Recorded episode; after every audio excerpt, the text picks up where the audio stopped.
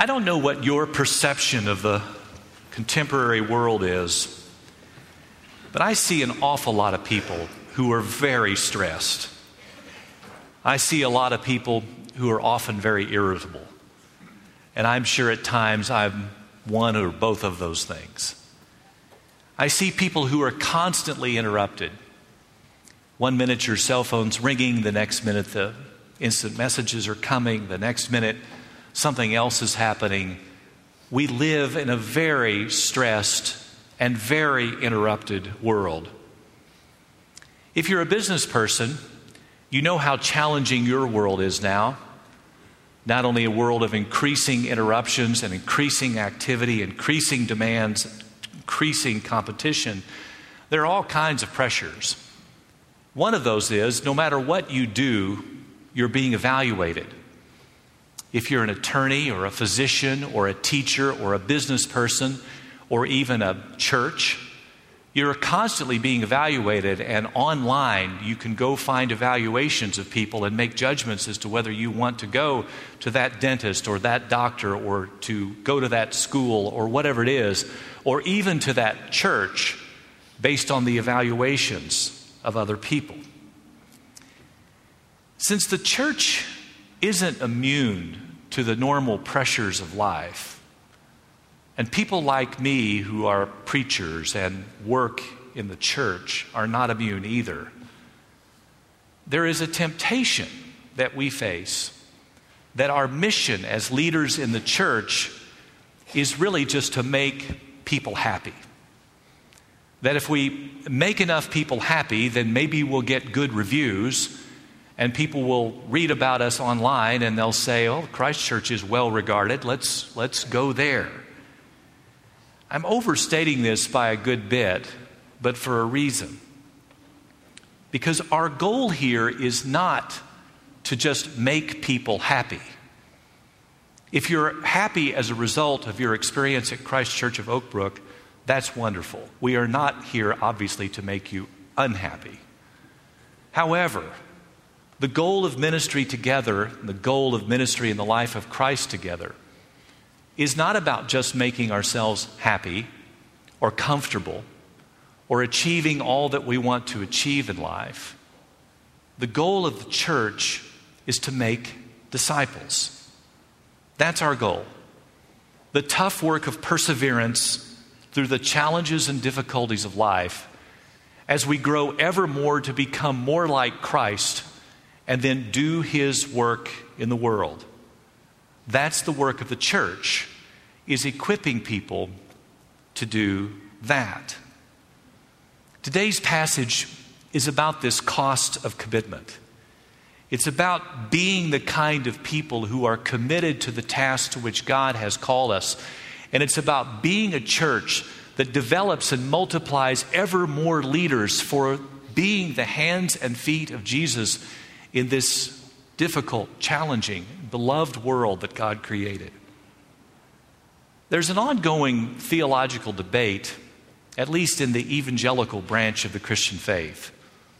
And this ongoing debate has to do with did Jesus really come for people to make decisions for him to indicate that they believe? Or did Jesus come to not only help them to believe in him, but did he call them to be disciples, to follow him? Clearly, the evidence of the Gospels, and certainly the evidence of this text, is that Jesus called people to follow him wholeheartedly as fully devoted disciples, to be again his hands and feet to this world to, in a sense, replace him by the power of the Holy Spirit after he was gone, to advance the mission of his teaching and to advance the mission of God in this world. Luke 9:51 as I've already mentioned is this important watershed text. In Luke 9:51 we see again these words as the time approached for him to be taken up into heaven Jesus resolutely set his face to go to Jerusalem. He resolutely he resolutely set out for Jerusalem. This is a watershed moment because, again, what's happened so far is that Jesus has been offering this amazing teachings to which people were very responsive. No itinerant rabbi had quite talked like this man was talking. No one seemed to encapsulate what it means to be a follower of God quite like this man, Jesus of Nazareth. So people were charmed and thrilled and, and stirred by his beautiful teachings. And no doubt he was good at delivering it. So they've been hearing these great teachings. And then, in addition, they have been seeing these remarkable miracles take place even miracles over nature and the casting out of demons and the healing of people with lifelong medical conditions and the raising to life of a 12 year old girl who had literally died and was resurrected from the dead. These are the kinds of miracles that were stirring people and giving them great hope. And if, if Jesus had been in a popularity context, contest by chapter 9 of Luke, he would have been winning. But now, resolutely, the text tells us, Jesus is heading toward a different task. He's doing the next right thing. He's doing what he was born to do, which was to go to Jerusalem and die. And along the way, the struggle would be intense. He would face incredible pressures. This would be a very difficult challenge. At some point in life, most all of us have to resolutely face something.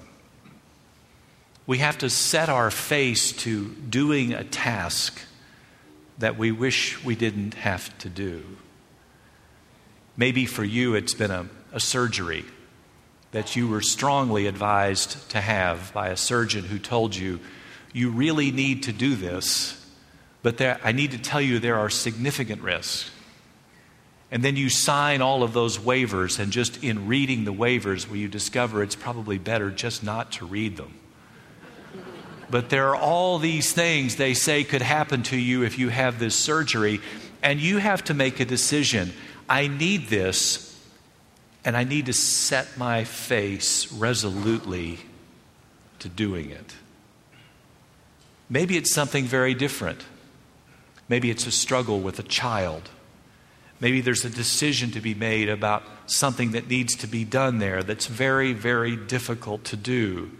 Maybe it's a move that you face, or a job change, or just some major relationship issue in life where some, some decision is looming and you have to set your face to making it. Jesus was born for this journey he's now embarking on, but it was still very, very painful. It was what he was born to do, but it didn't make it any easier. To become a victim instead of a beloved teacher, to be placed before a kangaroo court, to be beaten, to be crucified. He's telling his disciples, this is a new day that's coming here, and he's demonstrating it in this text. That to follow me so far has been thrilling, but soon it's going to be very costly. Here's really the whole point of the morning message being a disciple is a risky business.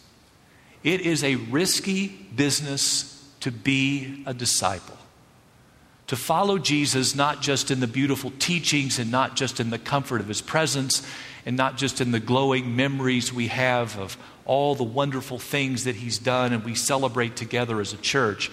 The text is telling us now, and Jesus is reminding the disciples this is a risky business.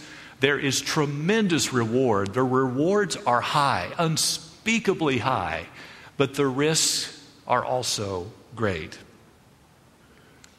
So, as the text tells us, the disciples have gone into a Samaritan village. The Samaritans, in this case, were not a, a, a welcome, welcoming group. It's interesting, almost all the other times in the Gospels, the Samaritans get good press.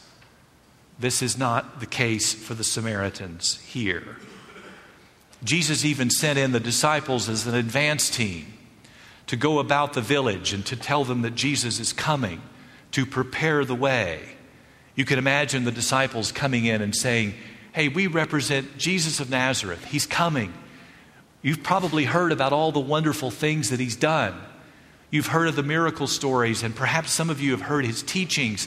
This is a wonderful man, and he's coming to your village. So, won't that be exciting?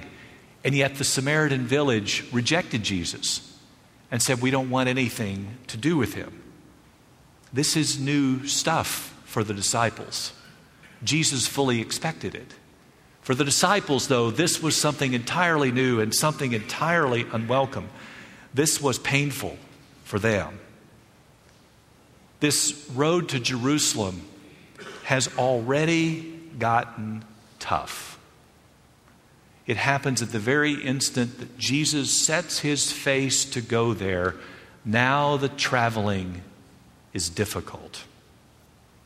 James and John have an impulsive and very inappropriate reaction. To paraphrase it, they say, Jesus, let's call down fire from heaven and let's nuke them. There's a mature disciple's response to people who didn't want to hear them. Jesus, I imagine, pointedly, but also probably patiently, said to the disciples, No, we don't nuke people. We don't write negative views about their village and post them online. We don't do any of that. What we do when we encounter resistance is we just go on to the next village and we just make a change. We're not here to fix people who don't want to be fixed. We just move on. And then the text tells us about three encounters with what I'll call, for want of a better term, the wannabe disciples. The first wannabe disciple appears in verse 57. And he approaches Jesus and he says, I will follow you wherever you go. Jesus, I will follow you wherever you go. Wherever it is you're going, I'll be there with you. Jesus, in hearing about the first wannabe disciple who said, I will follow you wherever you go, Jesus reminded him that his journey is a tough one. And he says, By the way, if you follow me, you will be homeless. Foxes have nests in which they can dwell. Even birds have little nests up in the trees or wherever they are. They can go there and be comforted. If you follow me, you will have no place to lay your head at night. Do you want to be a part of that? And that wannabe disciple didn't want that. A second man is called by Jesus. Jesus spies him somehow in the crowd, and he says, You, follow me. And the man feigned some real strong enthusiasm, no doubt, at the beginning. Oh, I want to follow you. I really do. But first, let me go bury my father. And Jesus said that that wouldn't work. Unless that sounds too cruel, in the ancient world, a season of grief could last as long as six months. It's even possible that it began before the man had even passed away. Jesus said, Time is running short here. If you want to be my follower, you will have to just be my follower, and you will have to go. And so that man found the calling too difficult and didn't follow. A third man said that he would like to follow Jesus, but he first needed to say goodbye to his family. And again, Jesus said, and this is the hard part. This is the part where Jesus is not trying to rise up the ranks of popularity. This is where Jesus is being very brutally honest. If you're going to follow me, the road is difficult. If you can't do it now, it's not going to get any easier. Come, follow me. The point of all of this is that the cost of discipleship is high. Duty and privilege go together as the followers of Christ. We often, from the pulpit and in our teachings with one another in the church, talk about all of the great and wondrous benefits of being a Christian, and they are many. They are numerous. They are innumerable. Being a Christian has profound benefits, profound benefits of peace of mind and joy and contentment. All of that is true. But if there are these wonderful, wonderful benefits, there are also these profound responsibilities and challenging duties that are a part of what it means to be a Christian. The cost of discipleship is high. Duty and privilege go together. As we have and will continue and ever more call people to various ministries within Christ Church or to the world around us as God so leads you to be in ministry and service, to be the hands and feet of Jesus for the world, as we call people we have an obligation to tell you, first of all, this can be challenging. You could face rejection. And it's only fair of us to say that up front and to make that clear. Being a Christian and proclaiming the Christian faith sometimes has moments of rejection. That's just the way it is. And we owe that to you to tell you that. We also owe you something else. We owe you as a church the training and the equipping necessary to do that ministry effectively, whatever that ministry is. We owe it to you not to send untrained people into ministry. And Jesus understood that principle. It's why he's getting the disciples ready for the work and the challenge of what they would be called to. I'm a fan, for some reason, of military history and I read it all the time. And I think about an illustration of this to, to simply say, we won't work this way from the Russian army in World War I, which amazingly was 100 years ago now. In the World War I Russian army, they were ill equipped. They had very few uh, weapons, they had very few resources, they had very little training. And they were up against the German army, which was very well equipped and very well trained and very effective. The Russian Tsar's army answer to this problem was we have more people than they do, more men, more soldiers. We'll just send untrained people into the line in great waves. They'll get shot by the Germans the Germans will begin eventually to run out of ammunition and become tired by shooting, and then we'll send some better trained troops to finish off the Germans. It's an absurd example that really happened. I just want to say that's no way to do ministry. We are going to send troops, if you will, who are equipped for the task. I want to share a story which initially, when you hear, you'll think, what does this have to do with the passage? But I think I can make my case. It's a basketball story. And it's probably no surprise to you that I might have played basketball. By the time I was 12 years old, I was six feet tall. And because I had grown up on a horse ranch, my real goal in life was to be a jockey.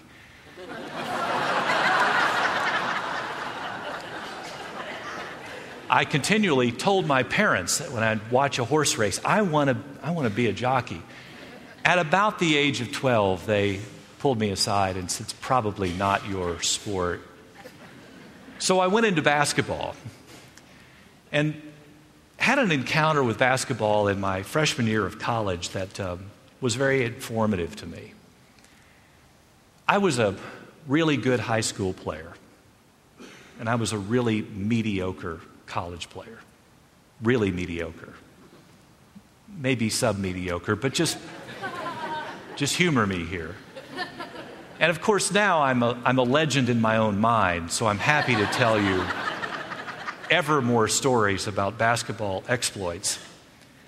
But I was playing for a team and a, a college team. We were uh, not a very good team, really. And as the season went along, that we, instead of getting better, we actually wound up getting worse. And I was injured early in the season, so I had to take about a month off. The doctor and trainer said, You can't play for a month, you're sidelined for a while. Meanwhile, we had other problems on the team. We had a couple of guys who flunked out at the first semester. We had another couple of guys get injured. Finally, we're down to, to 10 people on a basketball team when you need a few more than that.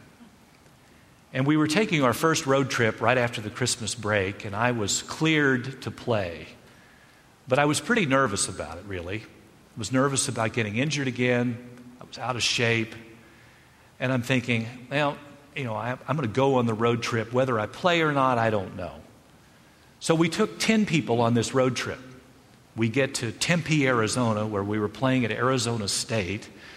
And two of our guys, unfortunately, the night we got there before the game the next night, two of our guys were arrested for various misconduct.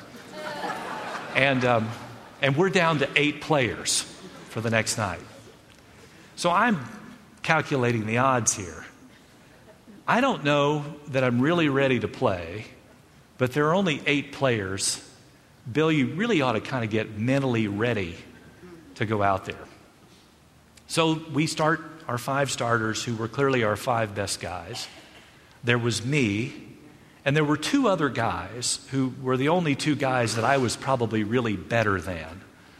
So I'm thinking, I sure hope nobody gets in foul trouble or gets injured because I sure can't play a whole game. So the game goes along.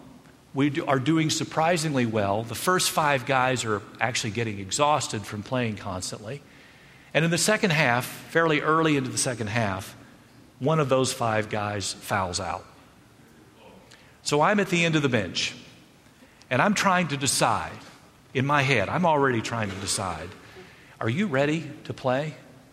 Coach walks down the bench. You've got about a minute or so when you, someone fouls out to figure out, if you're the coach, what you're going to do. He comes down to me. I stand up. He looks at me and he says, Clark, are you ready to play? Then he said it again Clark, are you ready to play? I think he could tell maybe by my face that I wasn't so sure. And then he says, Are you? Yeah, coach, I'm ready to play. And he looks right at me and he says, Nah. He walks down the bench and grabs one of the other guys. I don't blame the coach one bit for that response. I said I was ready to play, but I didn't look ready to play. Here's the really bizarre thing about that story the guy who went in instead of me had the game of his life. He actually won the game on a last second shot. So, this motley crew of eight players is celebrating this win over a reasonably good program. And everybody's really happy, but I'm not. Not really. I'm glad we won, but on the risk reward scale, I really felt I had blown it.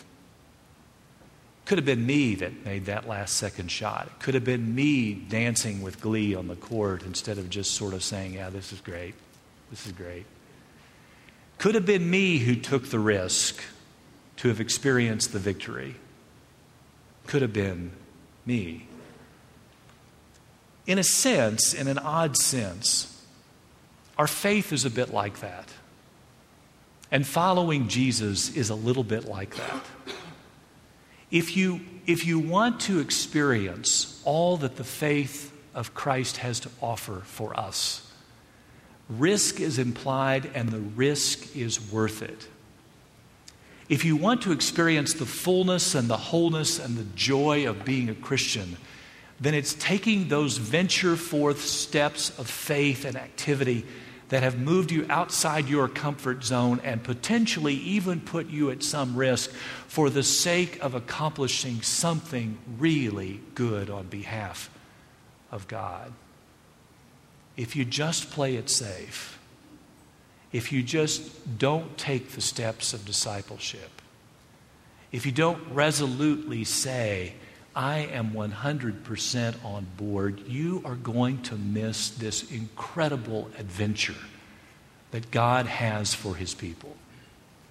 And so I would ask you would you be willing to pray that God would show to you what is the next step? And it may be a small step. What's the next step of adventure in the Christian life? And I can tell you, if you accept the assignment, if you take that step, you will feel really, really good about it. Let's pray. Lord God, thank you. Thank you for your goodness and grace to us. Thank you for how you call us. And Lord, thank you that you call us and hang in there with us, not just through the, the easy stages of what it means to be a Christian, not just through the Christmases and the Easters and the joyful moments, but through the difficult moments too. Lord, be with us and give us the courage to take the next step of faith. In Christ's name we pray. Amen.